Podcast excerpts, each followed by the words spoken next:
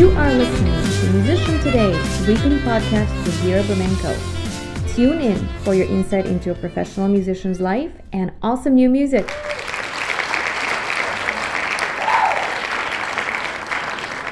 Hello, everyone, and welcome to another episode of Musician Today. We are here today with another amazing artist who I have been inspired by for so many like things that I watched her do, and uh, she is a pink violinist. So our today's guest is a hot pink violinist who has performed with acts uh, like the Chainsmokers, the Jonas Brothers, and the Sigala and has opened for Steve Aoki, Diana Ross, Ne-Yo, Flo Rida, Jennifer Hudson, and others. And she toured with the Trans Siberian Orchestra too. So you can find her on her social links at sarahcharness.com, at YouTube forward slash Sarah Charness, at Instagram at Sarah Pink Violin, at Facebook forward slash Sarah Charness at Twitter at um, Sarah Charness as well. And she hails from New York as an electronic violinist. And she creates a singular blend of music that straddles the world of classic, pop, and electronic dance music, EDM. Her vibrant, physically thrilling live performance continuously captivates audience as she performs on her signature hot pink six-string Viper violin. In 2015, she released her first track with Disco Killers, We Came to Party which reached number 48 on the Beatport Hot 100 Electro House chart. As a follow up single um, with the Disco Killers, uh, they released the, uh, and a British pop singer, Jem Cooke, they released Grip, which received international recognition. As a soloist, Sarah has toured North America with the American progressive rock band, the Trans Siberian Orchestra. In 2015, she headlined at the Summer Experience Music Festival in Cape Town. South Africa, and she appeared in the feature performer as a feature performer during the New York Knicks halftime show at New York City's Madison Square Garden, the Chicago Bulls halftime show at the United Airlines Arena, as well as on the runway during Mercedes-Benz Fashion Week, and she has appeared on the Today Show. Um, um, and an NBC Nightly News with print features appearing in DJ Times, Crain's New York, The Daily, The International Musician, and others. In 2014, her signature bright pink violin was the lead in theme introduction into the boxing on ESPN deport deports. Um, i'm sorry guys. It's so amazing. I can't say it anymore. In addition to a multitude of performances in leading nightclubs around the world she also performs at radio city music hall and carnegie hall in new york city the john f. Kennedy center for the performing arts in washington d.c the chicago theater in chicago massey hall in toronto and the prague opera house in the czech Republic. Wow, what an amazing, amazing resume. So welcome, welcome, Sarah Charness, the one and only hot pink violinist. Woohoo! Thank you so much for having me. I so appreciate it. Well, it's our pleasure. We're so excited to chat with you. How are you doing today? I'm doing amazing. I'm back in New York after quite, uh, you know, a little bit of time off, and I'm mm-hmm. so happy to be getting running again. Um, yes. In in the month of September, so very very excited to be back at it. Yeah, amazing. So, um, right right away from the top of our list here, where did the pink violin idea come from? well, it's actually a long story. Um, I met the pink violin is actually made by Mark Wood. Yes. Who I'm sure a lot of your uh, listeners have heard of and know. Um, and I he came, you know, to do a demonstration sort of at our music camp to do mm-hmm. a performance. I went to Greenwood Music Camp um, over in the Berkshires, and he took out all these Viper violins that I thought were pretty fantastic. Mm-hmm. And given I was only 15 years old when it was time to pick a color, I uh, picked hot pink, of course. Yay. So ever since then, I've been with this hot pink Viper, and I sort of, you know, really just fell in love with it, and it sort of became its own. Uh, its own character in a movie. So since then, that's that's the story of it. It's really just a very old instrument now, although it, it doesn't look it. They hold up extremely well. Oh yeah, amazing! It looks brand new. it does. They look brand new. That's a fantastic. I'm saving up for my Viper too. I want a seven string one because I want to record a bunch of tracks on it. So that'd be oh, awesome. amazing. It's a great idea. Great idea. yes, love it. So love it. Right. So, um, did you begin your education through classical training? And yes, yes. And how did you come out into like electronic dance music from all of this? No, that's a great question. I, it nothing happened overnight. I started mm-hmm. out Suzuki violin, just like a lot of other people do. Um, you know, I was about four or five years old when I started, mm-hmm. and really, I was classical all the way through college. I mean, I went, you know, to school and went to. I did an undergraduate degree with a violin performance major, um, mm-hmm. but after I met Mark and got my Viper about 15 years old, I really sort of opened my eyes to what was possible on the violin, that I didn't just have to play Mozart, Bach, Beethoven, you know, the great composers. Mm-hmm. Um, on my instrument, I could be doing other things as well.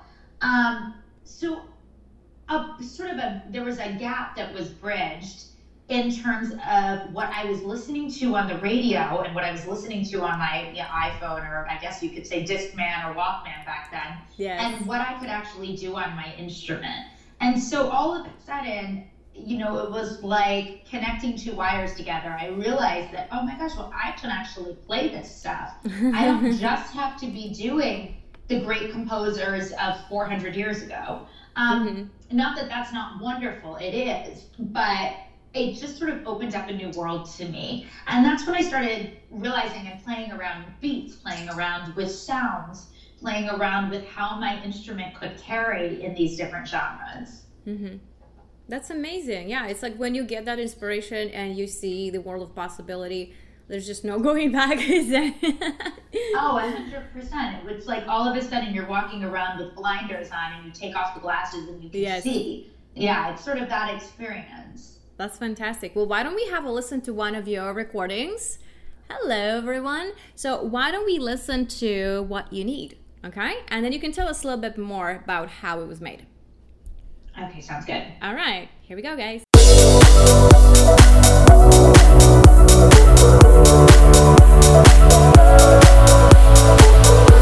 Thank you.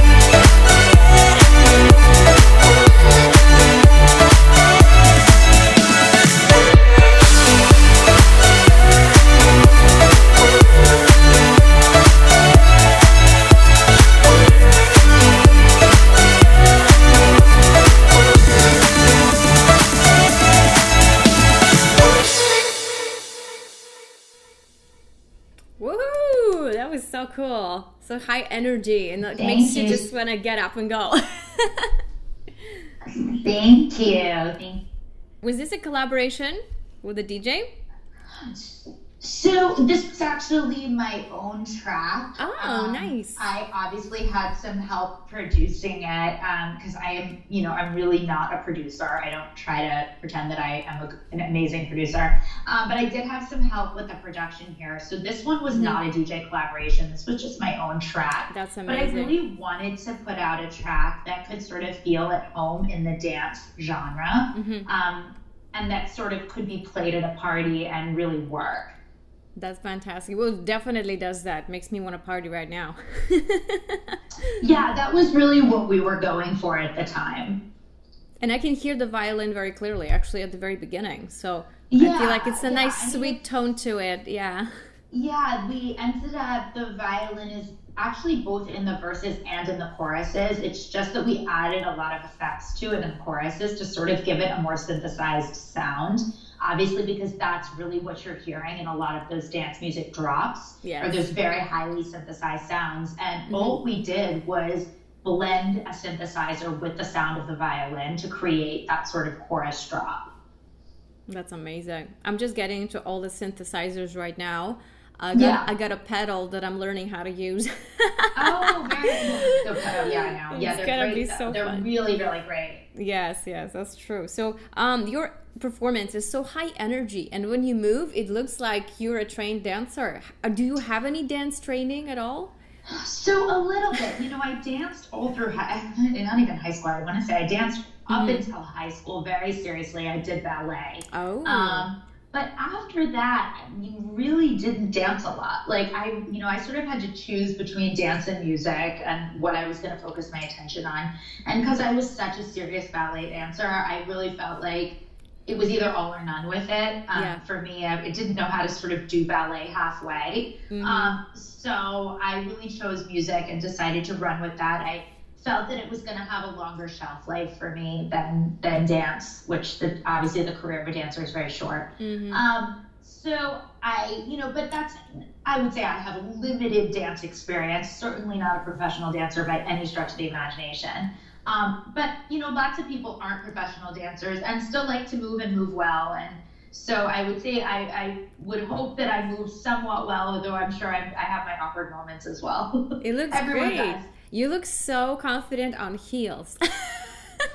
oh, that was a work in progress. Though. I that, can imagine. a long time. People often ask me to wear like stilettos, and I explain to them, well, look, if you want me to dance this move, it's not gonna work. It's gonna look different, right? So sometimes really hard have to, yeah. Heels. even for me, I feel like it's so much easier just to be barefoot, which yeah. I prefer. yes, me too. High five to that. Amazing. So, uh, ever since you got your Mark Wood instrument, everything changed, and like I love what you're doing. Absolutely love it. Um, what could you say to us? Like, how did you know being in the community of Viper sort of affected you? Um, how how would you explain your experience with working with Mark Wood as well? Well, it's been really amazing. I mean, what Mark is doing is really unique. I don't know anybody that really is doing what mm-hmm. he's doing to the level that he's doing it. Um, you know, Mark is really a teaching artist as well as a player, and he's inspiring so many young musicians to take their instruments out of the classical genre and include other genres as a part of their training. Um, and so obviously he started the program Electrify Your Strings, which when you interview him, you'll hear a lot more about. Yes. Um, and I came on a number of years ago to work with Electrify Your Strings as a teaching artist. Um, and we go, you know, from school to school and community to community, I should say. And we work with young uh, orchestras, young high school and middle school orchestras. And, you know, it's really been amazing to work with Mark to see how effective he is in inspiring mass quantity young players. I mean, he is on the road every day with us. And he's reaching so many young kids and inspiring young kids to continue with these instruments. Because I think what happens is that a lot of there is this disconnect between mm-hmm. what these kids are doing in orchestra and what they're listening to on the radio and what they're listening to when they go home at night. And he's trying to just bridge the gap between what these kids are doing on their instruments at school and what they're doing on their own. And I think that's what's really incredible is that he is opening their eyes to what they can do on their instruments.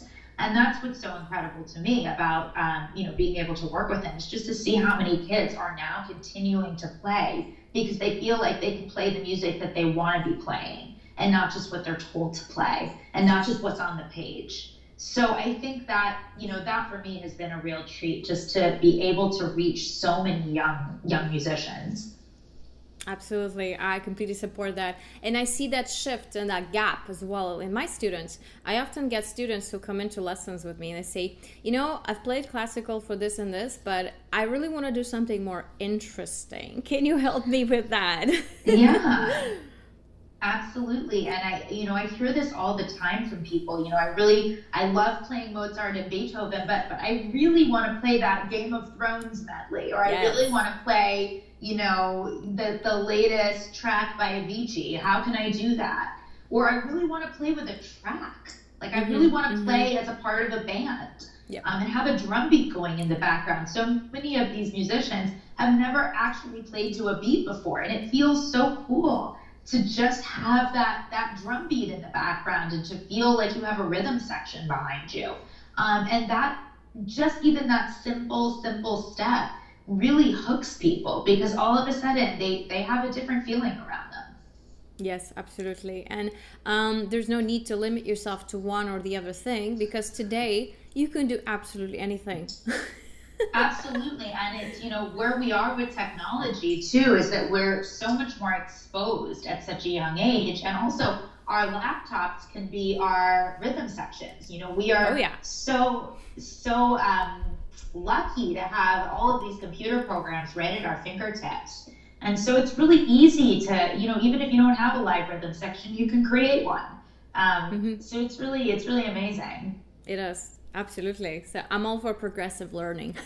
yes. No, me too. Me too. Being independent from, you know, spending hours and hours and trying to find this piece of music, you can absolutely create your own. Exactly. And I think that's also a huge um, experience for a lot of these kids is everybody's so used to you using music and to mm-hmm. having your eyes be so focused on the black dots in front of you. Yeah. It's really incredible to watch what happens when students all of a sudden look up from their music mm-hmm. and they don't feel dependent on the page. Right. Um, you know, I, I almost never use music anymore and it's so liberating. I agree because it creates this like free space between you and your audience. Like you're having a conversation instead of you like hiding behind the shield of. you know, it's so funny you say that because I had, I think it was, I had a, gig that I played last night. Um, and it was, it was quite a cool gig. I, you know, I got to put together all these arrangements, all these rock arrangements and pop arrangements, and mm-hmm. you know, I played on this job last night that I that I actually really had fun doing. But everything was with music, and it was so stressful to feel like I had, to, you know, really couldn't look up because I was paying such close attention to what was on the page. Yep. It was actually quite a stressful job for me because I really felt like my head was buried into my iPad and I couldn't look up or I would make a mistake. Mm-hmm. Um, so I, I, you know, while music definitely has its place and it, it you needed it at mm-hmm. times, um, I, I also really appreciate not having it. Yes, I agree completely because it allows you to be more free and to actually pay attention to your surrounding and to your bandmates and communicate. That's of course. very important in any performance. That's what it's all about. It's about communication and that emotion that you're conveying. Of course, of course. Absolutely. All right, speaking of emotion, let's listen to one more song. So, this is a collaboration with Disco Killers and it's called A Beautiful Life. Yay! So let's have a listen. I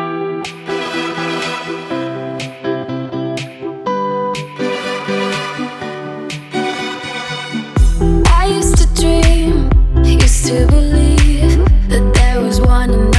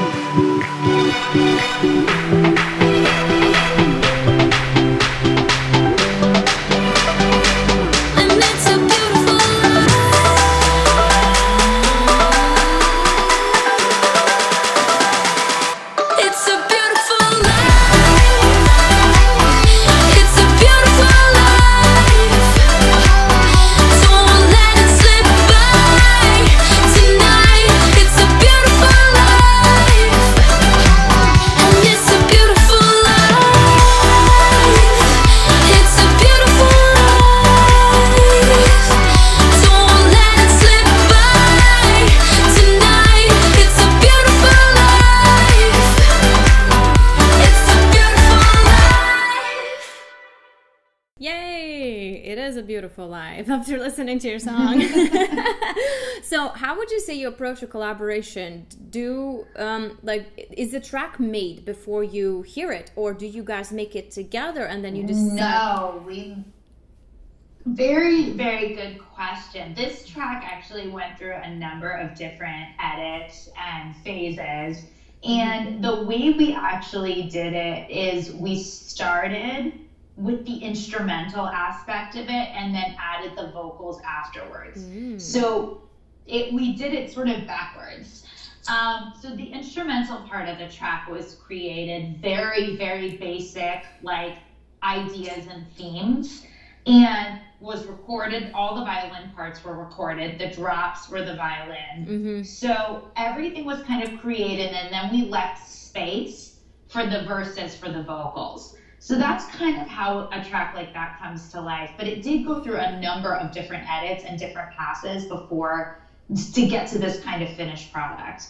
Um, so it's it's with great difficulty that you approach a track like this because how do you fit all of these different people yeah. and these different sounds into one space? Mm-hmm, I agree. Actually, it's funny you say that. That you say it's backwards. To me, I think it's actually the right way. Depends which genre you're working on. Like if I'm writing yes. a symphony, clearly I'm gonna sit down, write down every single note on the page, so that from beginning to an end, that's one thing. But if you're working on something like this, I feel it because I'm an instrumentalist too. That if I have vocals, they come secondary to me. so right. I do the same thing. I first have a structure in my head of what I want to do with the instruments, and then I add the vocals, even if they sort of take over later. But first, they're just there for kind of like the flavor to color it a little bit.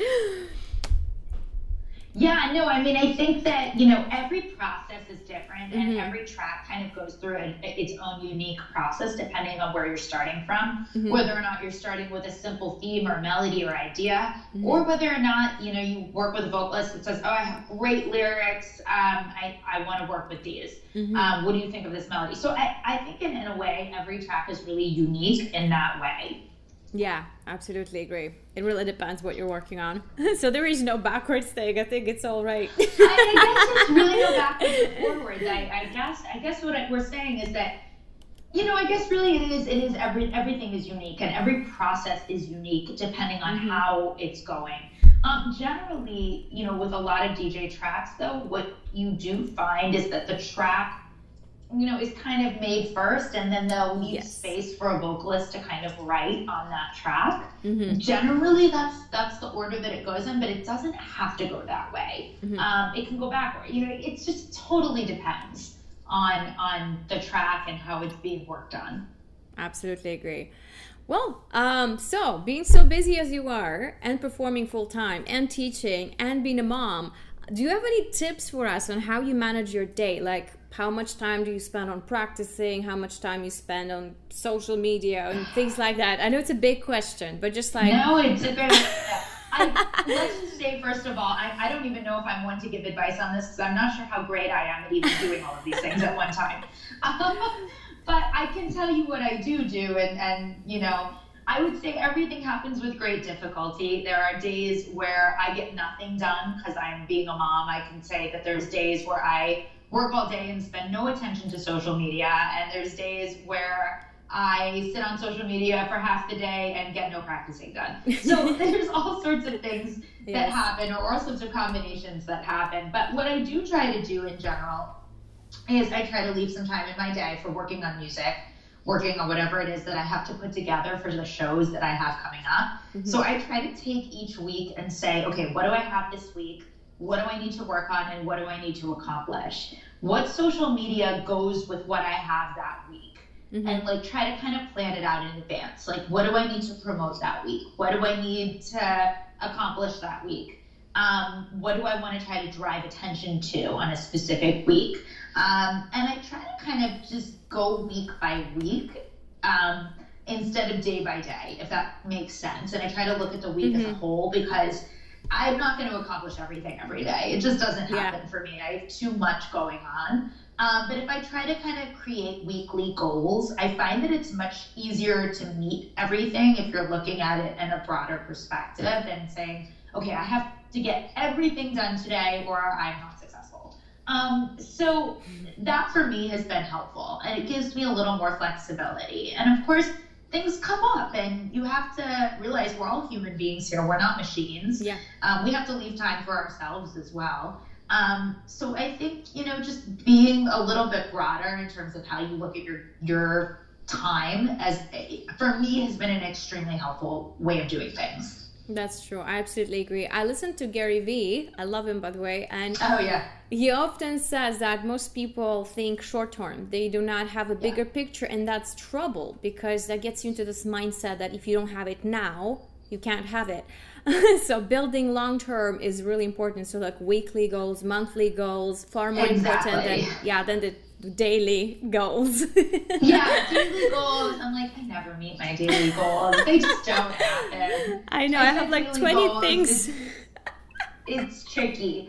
Um, yeah. And you know, all these things, you know, I think the other thing is that things pop up. You know, you'll think you're going to get something done mm-hmm. today, but then something gets in the way. Yeah. Um, or I think, oh, I'm going to get, you know, two hours of practicing done, but then my son so, you know, it's just important to always think bigger picture. What do I need to accomplish? What's going on? And for me, having deadlines is always really important. You know, if I have a deadline, I'm going to make it happen. Mm-hmm. Um, if there's no deadline or there's no show or there's no something to get ready for, I find it just extremely hard to get into the practice room.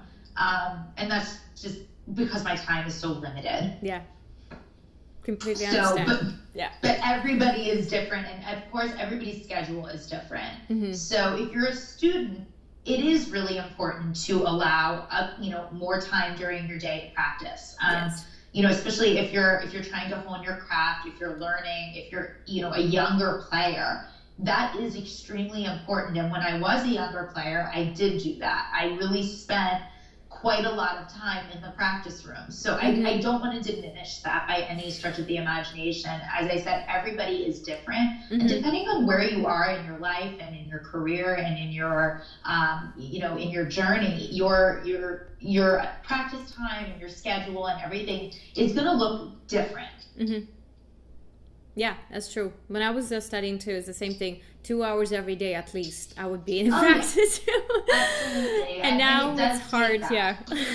but I'm glad I did that because uh, it gave me a certain muscle memory at the time.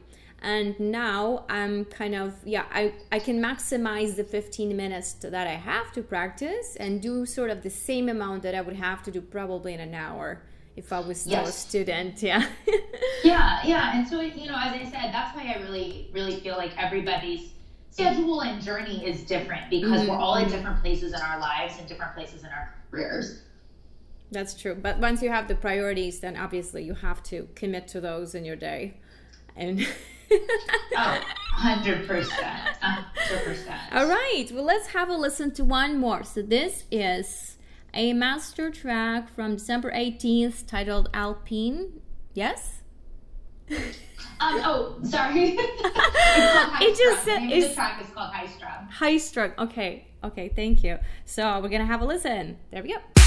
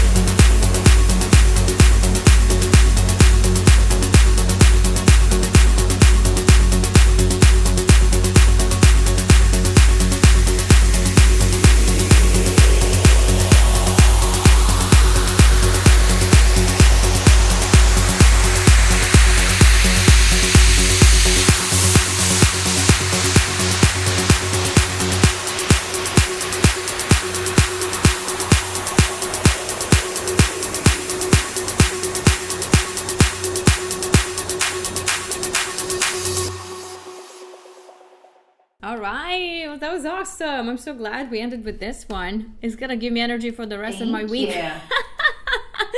oh, love good. it. I'm so glad. Love it, love it. So it's so important to play the stuff you love because it just boosts your mood so much, and you're just able to do so many more things.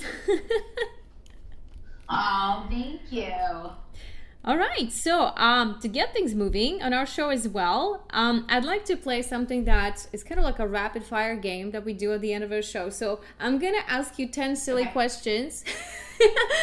and if you can, give us an answer as fast as you can. So the whole purpose of this is try to not think too hard about your answer, but sort of Okay. like the first thing that comes to your mind, right? So let's see if we can Okay. do that. We have a minute countdown. So I'm gonna get us started Okay. and then I'll read the first question to you. Are you ready? Okay, I'm ready. Okay, ready? Yep. Three, two, one. And what do you like most, nightclubs or daytime shows? Daytime shows. All right, what age did you pick up violin? Five. Okay, how many violins do you own? Four. Awesome. Violin, acoustic or electric? Electric. Yay. What motivates you? Other people. All right. Uh, which YouTuber you just can't stop watching? Oh. I don't know. That's a hard one, okay? Okay, That's a really hard one. I don't know. I yeah, don't your answer favorite to that. I don't songs to cover. Your favorite songs to cover. Three. Name three. Oh, anything by Avicii, who I adore. Anything by um. Oh, what do I love? Oh, this is so hard. I know. you're doing this to me. okay, okay, moving on. Um, N- Name three people you admire. What'd you say? Name three people you admire. Oh no, we're out of time. Oh no. Oh, it's gosh. okay. It's okay. I'm so bad at it. it's okay. We can finish the questions anyway. Uh, name we'll three people. anyway. Name three people you admire from the top of your head. Oh, okay. I'm gonna say Madonna. Mm-hmm. Um. I love her too. oh, gosh. No, no, I really like love Madonna. Yeah. Um, I'm just gonna say like a cross between Madonna, the Dalai Lama, and my parents. nice. Okay, then dogs or cats? Dogs. All right. Name three violinists you follow on Instagram. Oh, you know who I follow? I follow um that Viola kid. Well, that Yes. Viola. That doesn't count. He I was on the follow show. That Viola kid. I follow Esther Abrami. Mhm. Am I saying her last name right? I think so. I think so. Okay, I yeah. didn't want to butcher her name. Yeah. Yeah, and I follow Hilary Hahn. Yeah. Oh, and Mark Wood. I follow a lot. of yeah. That's I love all of those it. I too. follow a lot of really Yeah, I love all these guys too. And uh, actually, Drew was on the show two weeks ago. We had an amazing interview. Oh, great. Yeah, he's such a great, and I he's really Yes. love what he's doing. Yes, love it too. It's amazing. All right. So, well, Sarah, thank you so much for making the time to speak with us today and to bring your awesome tracks that I just love. it's my new favorite thing now. Thank you so much. so, oh God, thank you. I hope, I, I hope others feel the same way. I'm here to just, you know, make people feel good, and that's it. If that's if that's what you can do in life, then fantastic. Yes, absolutely agree. So again, guys, a reminder, you can find Sarah on her website at sarahcharness.com, on YouTube forward slash Sarah Charness, on Instagram at Sarah Pink Violin, Sarah with an H at the end, and Facebook at Sarah Charness, and Twitter at Sarah Charness. She's also one of the wood violins artists at woodviolins.com forward slash Sarah dash charness. I guess i hope i got it right. And um, what i would like to also know before we leave is if you have something maybe one piece of advice for a young musician starting in the world of sort of modern violin what would you tell them sort of the main thing to pay attention at in today's world? What would, what would you leave us with? Sort of like a piece of wisdom Okay, um, I guess my biggest piece of wisdom is learn from those around you, but don't compare yourself to those around you. You are your own, um, you're your own person. You have your own journey, and let those around you inspire you, but not feel inferior. That's beautiful. Thank you. So right on point.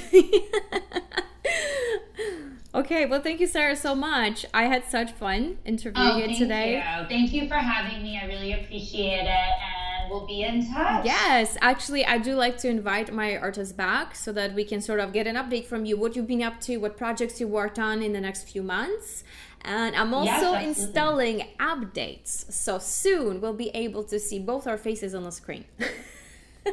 Sounds amazing. So, yes, uh, I would love to get back in touch in a few months and hear what you're working on then. So, thank you so much. Have an amazing day. Um, can't wait you to share well. this with everyone. Take care. Okay, have a good one. Bye. You too. Bye. That's all, folks. If you like Iron Fiddle songs, download them at viraburmenko.com forward slash music. See you next time.